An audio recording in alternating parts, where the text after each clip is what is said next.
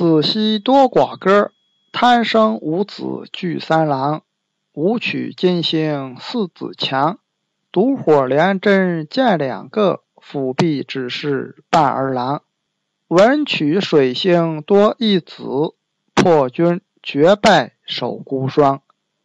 禄存高大丁难胜，九星得位照此祥。这个祥啊，它不是吉祥的祥，是详细的祥，照着这个呀来进行一个详细的描述吧。这里就是说，从房子来进行判断孩子多少的一个问题，看谁高到主相啊，开什么门啊等等。这个是判断子孙他的一个重要的参考。那么从八宅另外一个方面看他的天孙，也是一个方面；看到的贪狼位，或者说是后靠，也是一个方面。这里是以天星来进行判断的，这个思路啊，咱们初学者有时候还是不太容易掌握，一定要多从天星上下功夫。贪就是贪狼，也就是生气了。贪狼星这里看，它一般就是主生五个儿子。巨门呢，就是天乙了，他一般是主生三个儿子。武曲呢，就是燕年金星，他一般是主生四个儿子，这都是好的呀，三四五。那么不好的廉贞也可以有儿子，一般有两个。辅弼啊，这里说的是哪里起伏位这个位置，一般是有半儿郎。什么叫半儿郎呢？一般就是自己没有生育过继的，或者说自己的儿子整天不在自己身边的这种类型。那么廉贞就是五鬼了，文曲就是六煞，这里啊是一般一个儿子，破军。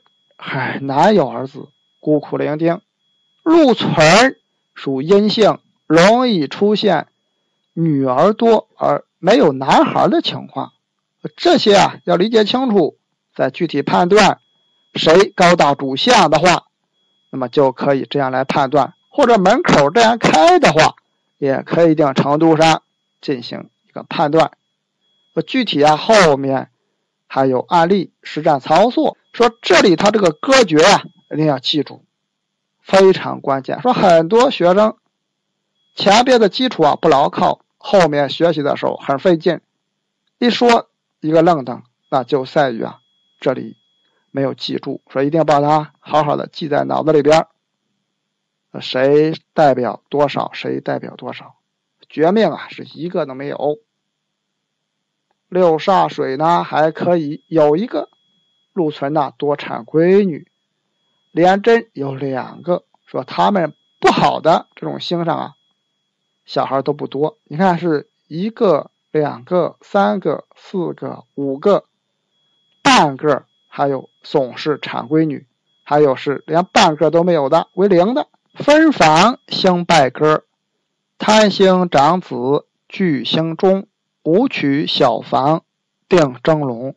文败中男，禄败少，破连长子受贫穷，所府高大望妇女，右臂吉凶看相星，水一火二木三数，金四土五论克行。上面呢讲了一个从星上论子女多寡的一个问题，这里啊又讲从分房。来论他们谁兴谁败的问题。生气贪狼星，它对应的是长子。如果贪狼星生气旺相，那就主长子发家，非常的好。一般得生啊，得比合呀，没有不利的因素啊。外在环境上来讲，再有水或者木来作为外应比衬呢，那自然非常有利了。巨门呢，就是天一。它对应的是中房，就中子这一块那么武曲呢，对应的是小房这一块如果巨门或者是武曲各四得旺、得生、得比的话，那自然就对应他们中房或者是小房卦将，事业啊非常好了。文曲就是六煞水，文曲六煞水啊，它是不利于中南的，对中南这一边是严重的不利。文曲六煞水又可以理解成它对应的是坎，说这样比较好记，这是一个技巧。禄呢就禄存土，那土呢它是败的小房，因为从包卦来讲，艮是小的，那土和土它也是对应的，也可以啊简单来进行这样的一个记忆。连贞和破军，也就是五鬼和绝命了，它是对呀。长子不利，容易啊受贫穷。从这里来看哈，他们还是有很多的技巧可以寻的。贪星长子啊，贪狼属木啊，木和木对应，和震对应啊是很好的。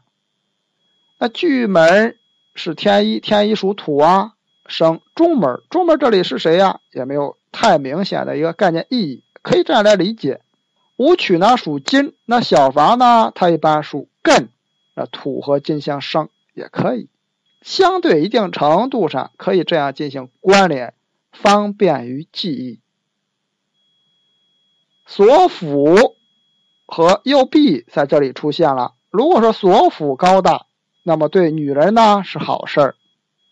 这里依然说的是从理气角度来讲，并不是说从房子的锁边儿。就为所辅了，不是那个概念。右臂呢，那需要看象星。什么叫象星啊？这是从罗盘上定向，壬山丙向、子山午向，看这个象星啊，作为它的右臂吉凶。然后呢，再按照水一火二木三金四土五来进行一个具体判断。